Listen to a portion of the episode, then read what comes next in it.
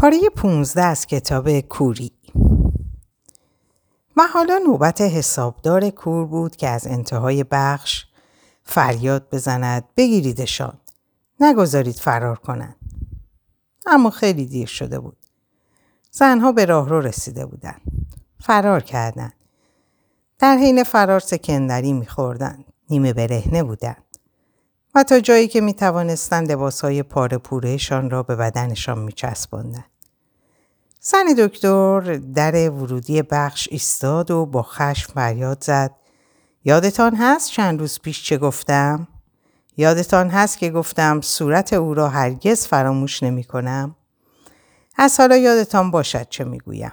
چون صورت شما را هم فراموش نمی کنم. حسابدار کور تهدید کرد برایت گران تمام می شود.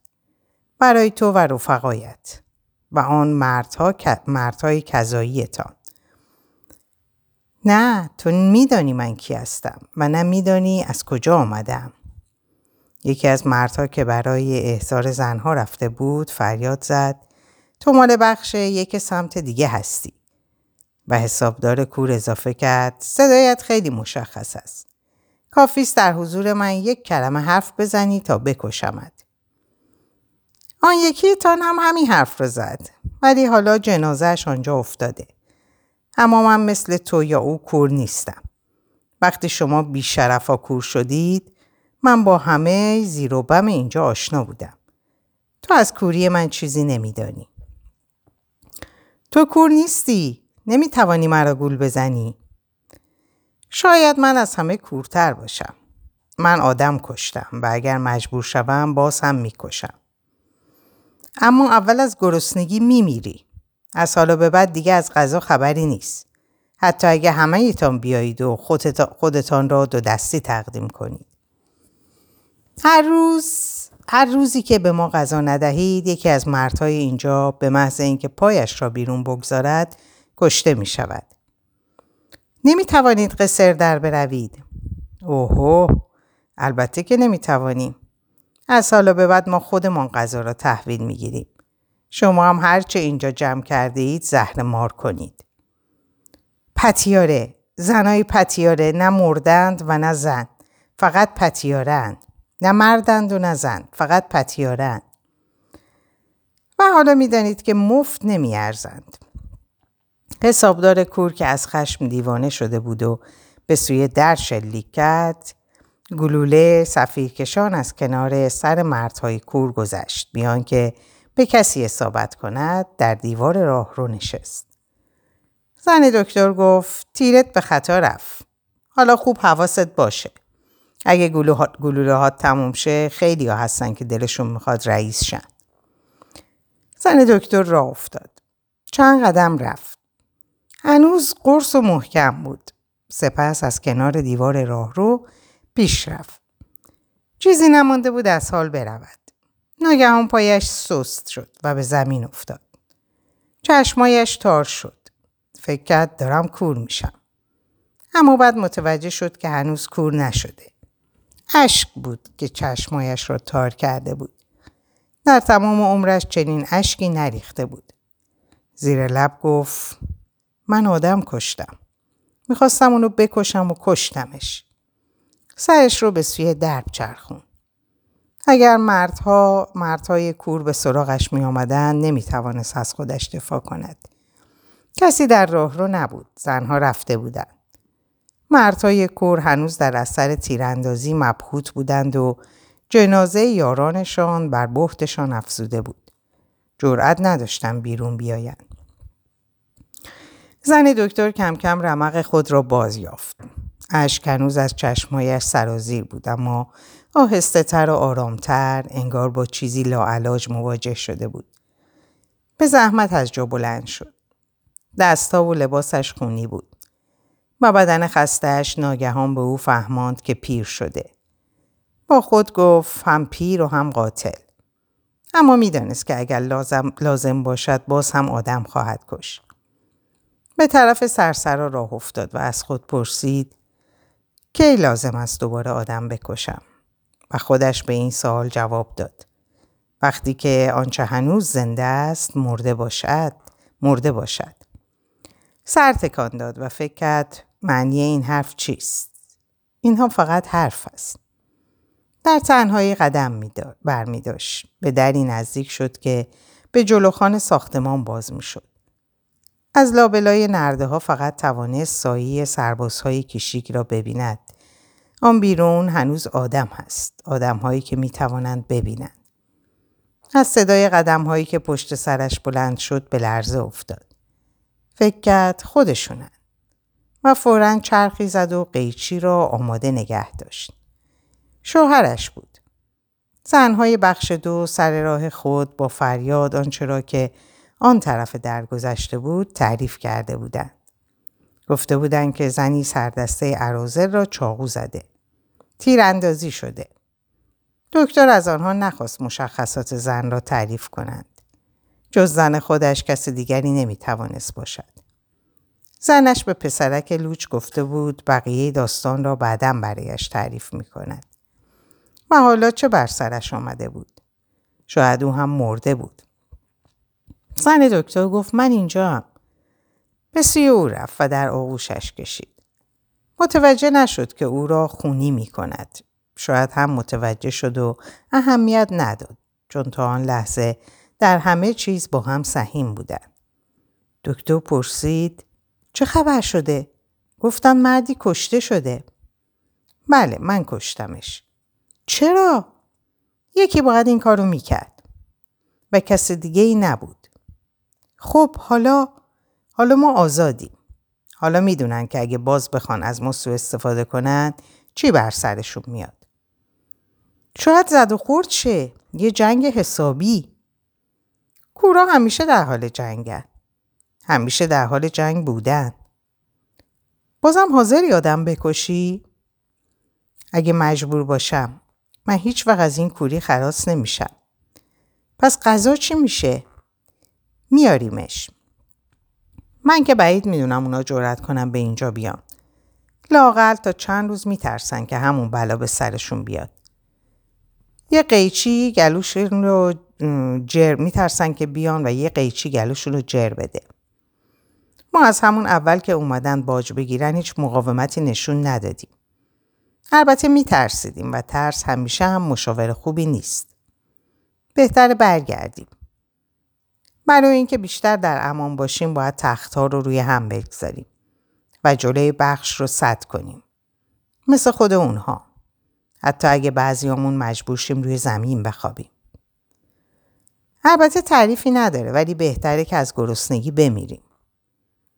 در روزهای بعدی از خود میپرسیدند آیا این همون چیزی نیست که باید به سرشون میومد؟ در ابتدا براشون عجیب نبود. از همون اول کار به اون خو گرفته بودن. همیشه غذا با تأخیر تحویل داده می‌شد. عرازل کور راست می‌گفتن که بعضی وقتا سربازها دیر غذا میارن. اما باز بعد با سوء استفاده از همین بهانه با لحنی شیطنت آمیز تاکید کردند به همین خاطر چاره دیگری جز جیره بندی ندارند. این هاست وظایف دشوار کسانی که مجبورند حکومت کنند. در روز سوم که دیگر جز خورده های نان چیزی باقی نمانده بود، زن دکتر با چند نفر به جلوی ساختمان رفت و پرسید آهای چرا دیر کردید؟ غذای ما چی شد؟ دو روز چیزی نخوردیم. گروهبان دیگه ای به غیر از گروهبان قبلی جلوی نرده ها اومد تا اعلام کنه تقصیر ارتش نیست. کسی نمی‌خواد نون اونها رو بدزده. شرف سربازی هرگز اجازه چنین کاری نمیده. اگه غذایی نیست برای اینه که غذایی نیست. و همتون همونجا که هستید بیستید. اولین کسی که جلو بیاد می‌دونه چه سرنوشتی در انتظارشه. دستورا عوض نشده.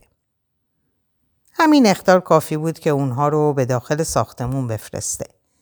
و اونها در بین خودشون به مشورت پرداختن. حالا اگه برامون غذا نیارن چیکار کنیم؟ ممکنه فردا بیارن. یا پس فردا. یا وقتی که دیگه رمقی برامون باقی نمونده باشه. باید بریم بیرون. تا دم درم نمی‌تونیم بریم. ای کاش چشم داشتیم. اگه چشم داشتیم که ما رو به این جهنم دره نمی آوردن. خیلی دلم می‌خواست بدونم بیرون چه خبره. اگه می‌تونستیم بریم و تقاضا کنیم شاید اون حرومزاده ها چیزی می‌دادن بخوریم. بالاخره هرچی باشه اگر مزیقه برای ما هست برای اونها هم باید باشه. برای همین بعیده که از اونچه دارن چیزی به ما بدن. و تا قبل از اینکه خوراکیاشون تموم شه از گرسنگی مردیم. پس چیکار باید بکنیم؟ زیر تنها لامپ سرسرا تقریبا دایره وار روی زمین نشسته بودن. دکتر و زن دکتر. پیرمردی که چشپند سیاه داشت. بین سایر مردها و زنها از هر بخشی یکی دو نفر از زل چپ و زل راست ساختمون یکی از مردها گفت که حالا این دنیای کوری هرچی که باشه هرچی باید بشه میشه. ولی فقط اینو می‌دونم که اگه سردستشون کشته نشده بود الان چنین حال و روزی نداشتیم. من به خودم میگم چه عیبی داشت زنها مایی دو دفعه می‌رفتن و چیزی رو که طبیعت به زنها داده به اونا می‌دادن. بعضی از این حرف خندیدن. بعضیا به زور لبخندی زدن. شکم خالی کسانی را که قصد اعتراض داشتند منصرف کرد. و همون مرد با اصرار پرسید خیلی دلم می‌خواست بدونم چه کسی چاقو کشی کرد. زنایی که اون روز اونجا بودن قسم میخوردن که کار هیچ کدومشون نبود. ما باید خودمون قانون رو اجرا کنیم و مجرم رو به سزاش برسونیم. اگه می‌دونستیم کار کیه به اونها می‌گفتیم این همون شخصیه که دنبالش هستید. حالا به ما قضا بدید. اگه می‌دونستیم کار کیه. زن دکتر سری به زیر انداخت و با خود فکر کرد راست میگه. اگه کسی از گرسنگی بمیره تقصیر منه. اما بعد خشمی رو که احساس می‌کرد از درونش میجوشه و زیر بار هیچ نوع تقصیری نمیره آشکارا ابراز کرد.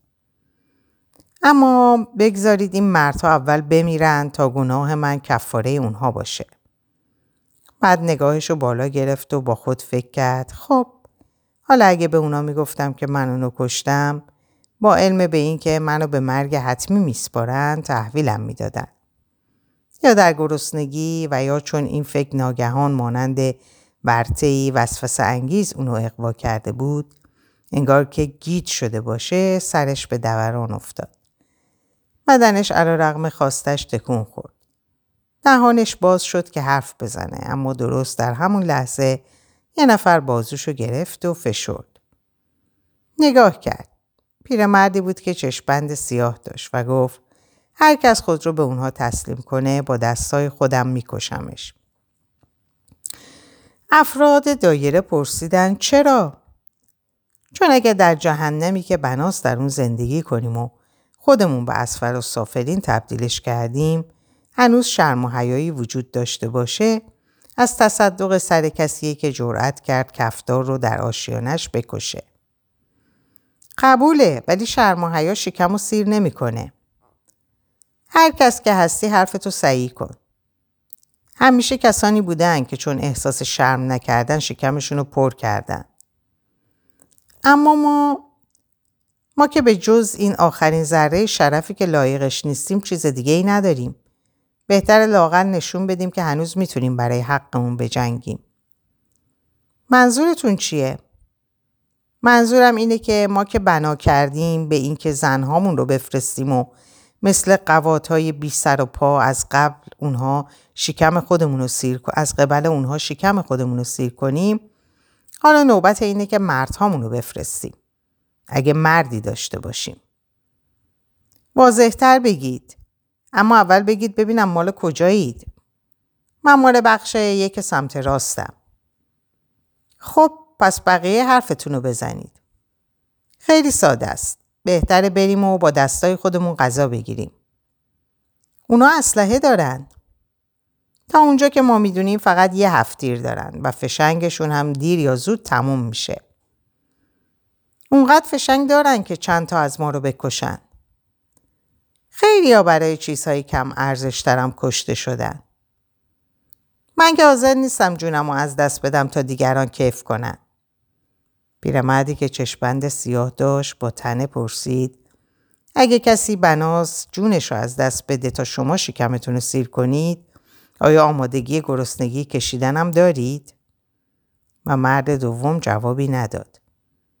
در چارچوب دری که به بخشای زل راست ساختمون باز می شد، زنی ظاهر شد که تا اون لحظه بیون که دیده شه و حرفای اونا گوش می‌داد.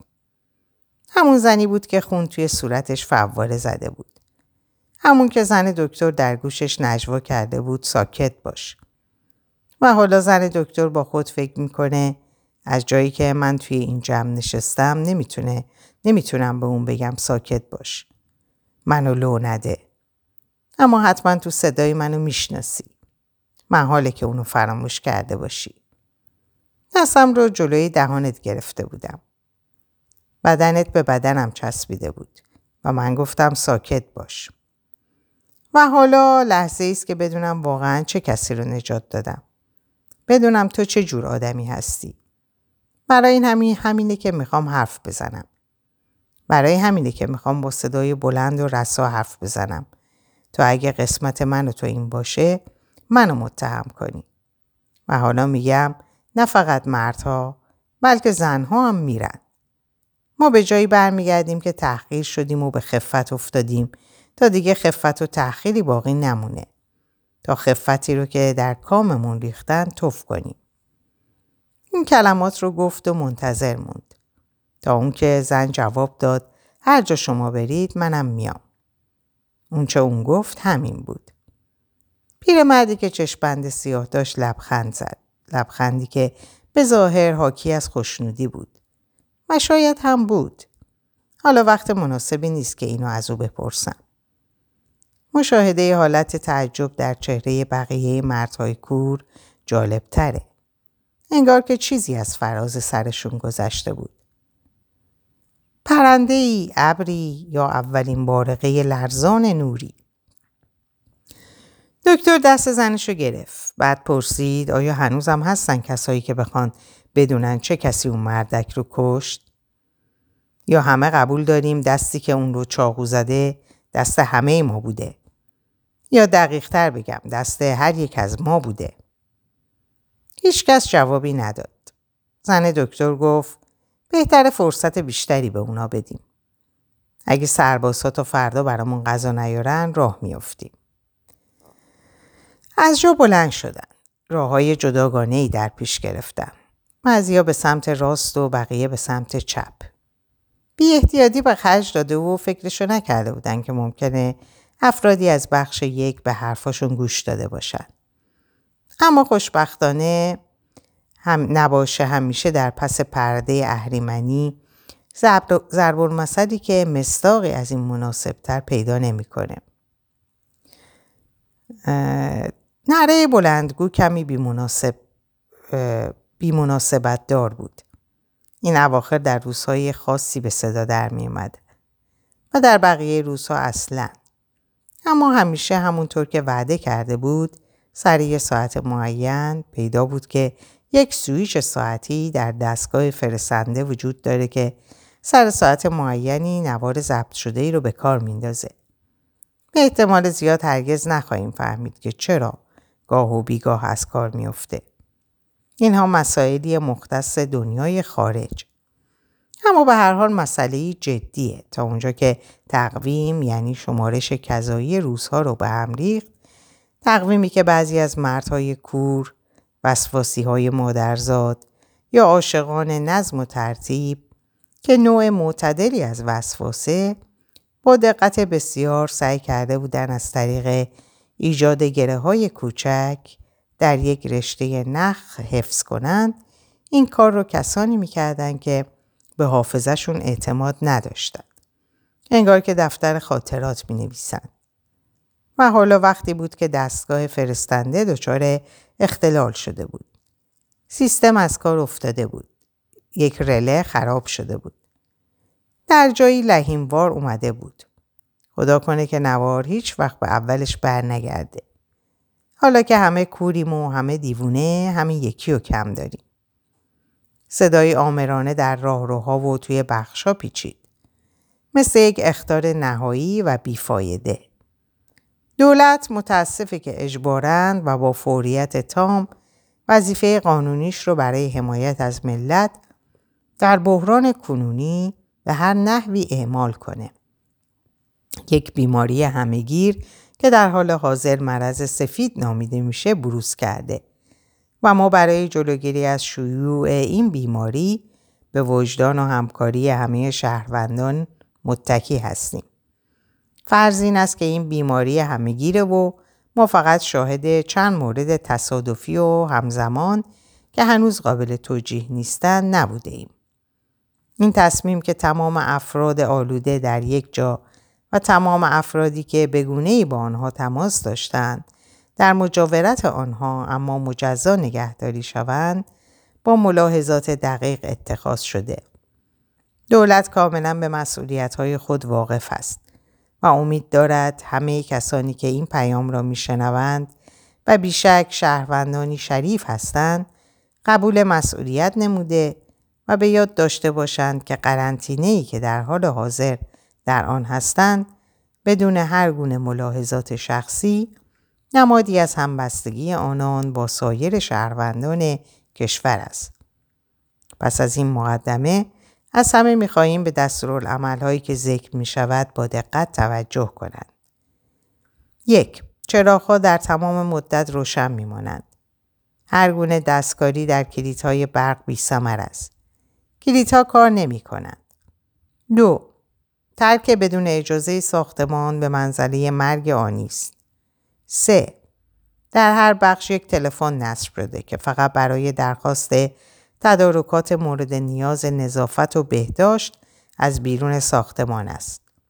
چهار بازداشت شدگان مسئول شستن البسهشان با دست هستند. پنج توصیه می شود از هر بخش نماینده ای انتخاب شود. این توصیه جنبه دستور ندارد. بازداشت شدگان هر گونه صلاح می دانند می توانند خود را به شرط رعایت مقررات ذکر شده و آتی سازماندهی کنند. 6. روزی سه بار کانتینرهای غذا کنار در ورودی قرار می گیرند. در سمت راست و چپ. به ترتیب برای بیماران و برای کسانی که مشکوک به آلودگی هستند. هفت باقی مانده غذاها هم باید سوزانده شود و این شامل, شامل کانتینرها و بشقاب و قاشق و چنگال هم می شود که همه از مواد قابل اشتعال ساخته شدهاند. 8. سوزاندن تمام اینها باید در حیاتهای داخل ساختمان و یا در زمین ورزش انجام گیرد. نه بازداشت شدگان مسئول خسارات ناشی از آتش سوزی هستند. ده اگر آتش سوزی مهار نشود چه عمدی و چه غیر عمدی ماموران آتش نشانی دخالتی نخواهند کرد. یازده همچنین بازداشت شدگان در صورت بروز هر نوع بیماری نمی توانند به هیچ کمکی از خارج از ساختمان متکی باشند و این امر در مورد نابسامانی های دیگر هم صدق می کند. دوازده در صورت مرگ و میر به هر علتی بازداشت شدگان لازم است بدون هیچ تشریفاتی جسد را در حیات دفع کنند. سیزده تماس بین زل بیماران و زل اشخاص مشکوک به آلودگی باید در سرسرای مرکزی ساختمان صورت بگیرد. 14. اگر افراد مشکوک به آلودگی ناگهان کور شوند، باید بیدرنگ به زل دیگر ساختمان انتقال یابند. 15. این اطلاعیه هر روز همین ساعت برای استفاده تازه واردین پخش خواهد شد. دولت ولی درست در همین لحظه چراغها خاموش و بلنگو ساکت شد.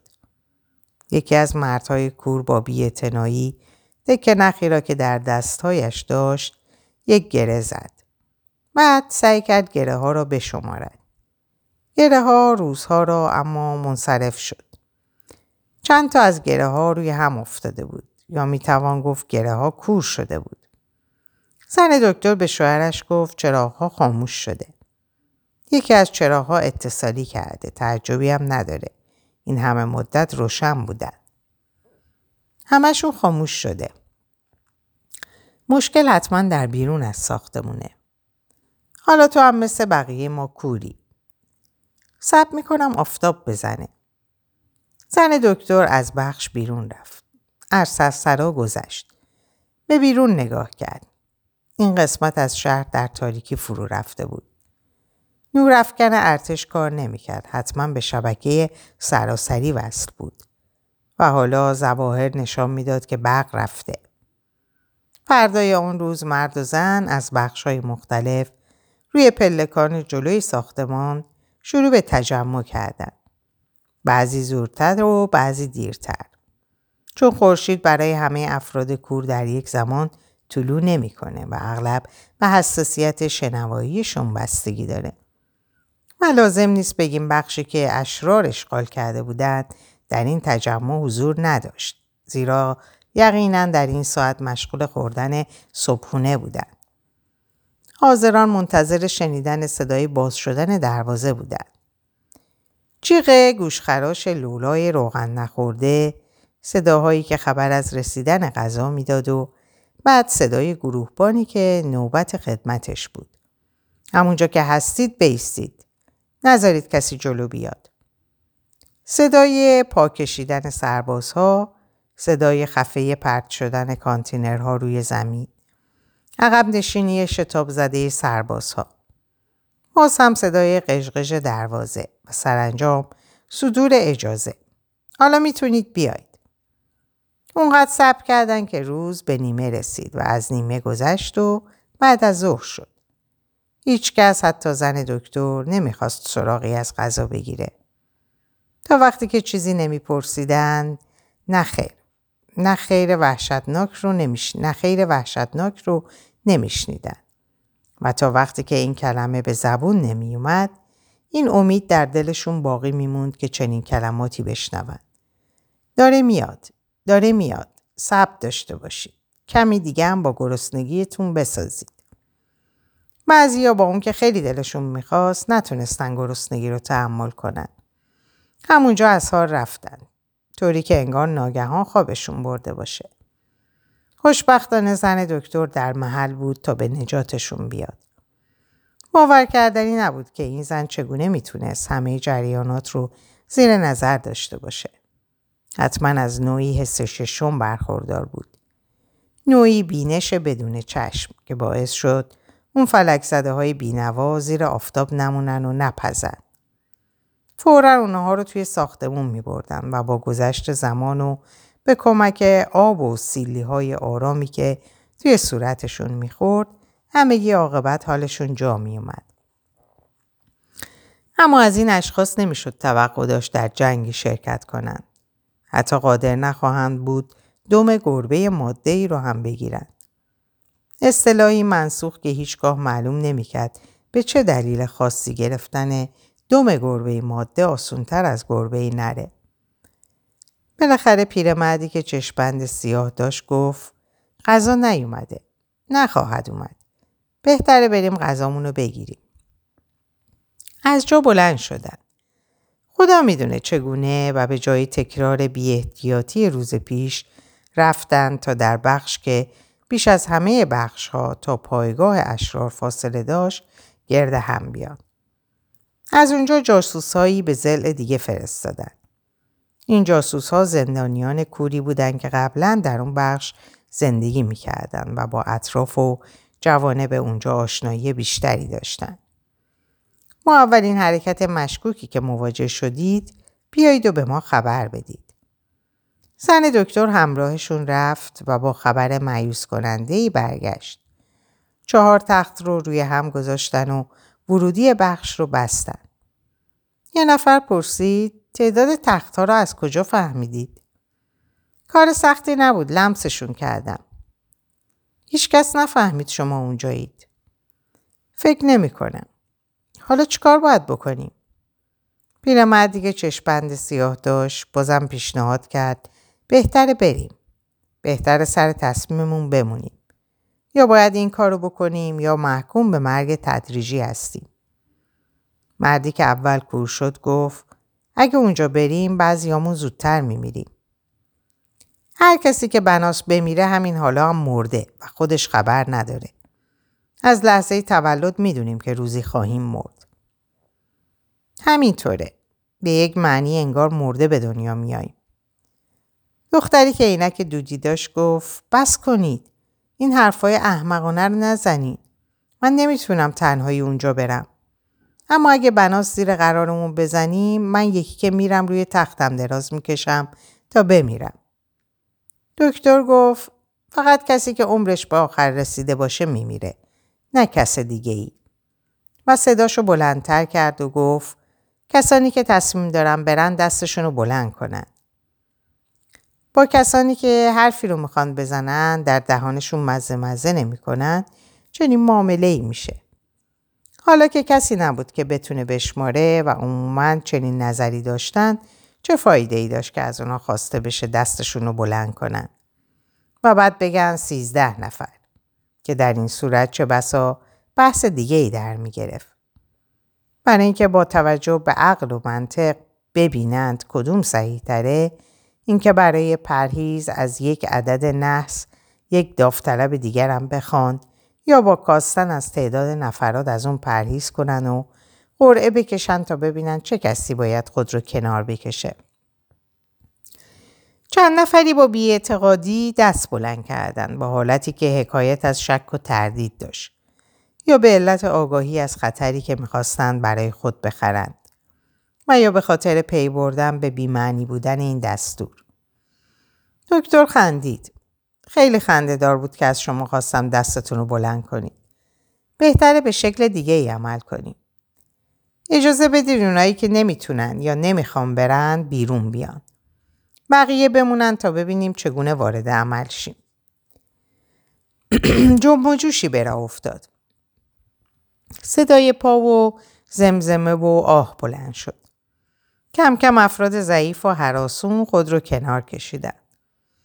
فکر دکترم عالی بود و هم حاکی از گذشت. بدین ترتیب با آسونی نمی‌شد فهمید که چه کسی مونده و چه کسی کنار کشیده. زن دکتر افرادی رو که مونده بودن شمرد. با خودش و شوهرش 17 نفر می شدن. از بخش یک سمت راست پیرمردی که چشپند سیاه داشت مونده بود. با فروشنده داروخانه و دختری که عینک دودی داشت. و بقیه داوطلبان بخشای دیگه همگی مرد بودن. به استثنای زنی که گفته بود هر جا شما برید منم میام. در راه رو صف بستن. دکتر اونها رو شمرد. هفده. هفده نفری. فروشنده داروخانه گفت زیاد نیست. محاله. موفق نمیشیم. پیرمردی که چشپند سیاه داشت گفت اگه بتونیم از اصطلاح نظامی استفاده کنم باید بگم افراد نوک حمله باید تعدادشون کم باشه. باید بتونیم از در رد شیم. من مطمئنم اگر ادمون بیشتر بود اوضاع پیچیده تر می شد. یه نفر دیگه هم در تایید حرف اون گفت ممکن بود هممون رو بکشند. و ظاهرا همه راضی شدن که بالاخره عدهشون کمه. ما حالا دیگه با سلاحهاشون آشناییم. میله هایی که از تختا جدا کردن و بسته به اینکه نفرات رشته مهندسی وارد عمل شند یا افراد مهاجم ممکنه این میله ها هم به عنوان نیزه و هم به عنوان دیلم به کار بره. پیرمردی که چشپند سیاه داشت در جوانی سررشته ای از فنون جنگی کسب کرده بود. پیشنهاد کرد همه کنار یکدیگه بمونند. رو به یک سمت و گفته بود باید در سکوت محض پیشروی کنند تا حملشون از مزیت قافلگیری برخوردار باشه. پیشنهاد کرد بهتر کفشامون رو دراریم. یه نفر گفت اون وقت پیدا کردن کفشامون مشکل میشه. و دیگری نظر داد هر کفشی که زیاد بیاد مسلما صاحبش مرده. با این تفاوت که در این صورت اقلا همیشه کسی هست که اونها رو به پاش کنه. این همه حرف و سخن در مورد کفش مرده ها برای چیه؟ زربور مسئلی است که میگه چه سود از انتظار کفش اموات؟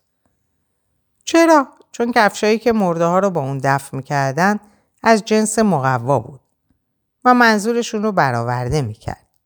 تا جایی که ما می‌دونیم ارواح پا ندارن. پیرمردی که چشپند سیاه حرفها رو قطع کرد. یه مطلب دیگه هم هست.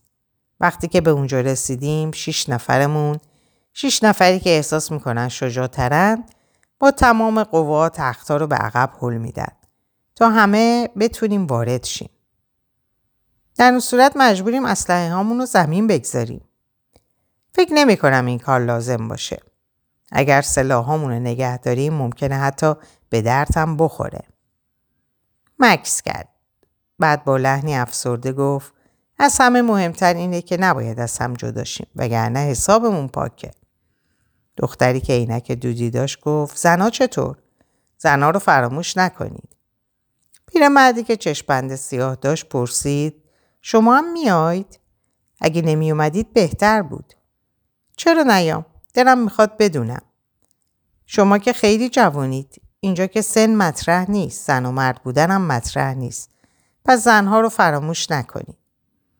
نه فراموش نمی کنم. پیرمردی که چشپند سیاه داشت هنگام ادای این کلمات انگار داشت با کس دیگه ای حرف می‌زد. اما کلمات بعدی هم همه به جا بود. برعکس ای کاش یکی از شما زنها می‌تونست اون چرا که ما نمی‌بینیم ببینه. ما رو در مسیر درست پیش ببره تا دقیقا مثل اون زن اون زن نوک میله هامون رو توی گلوی اون عرازل فرو کنیم. زن دکتر تذکر داد توقع خیلی زیادیه. ما که نمی‌تونیم کاری رو که انجام قبلا انجام دادیم به راحتی تکرار کنیم. تازه از کجا معلوم که اون همونجا و همون وقت نمرده باشه.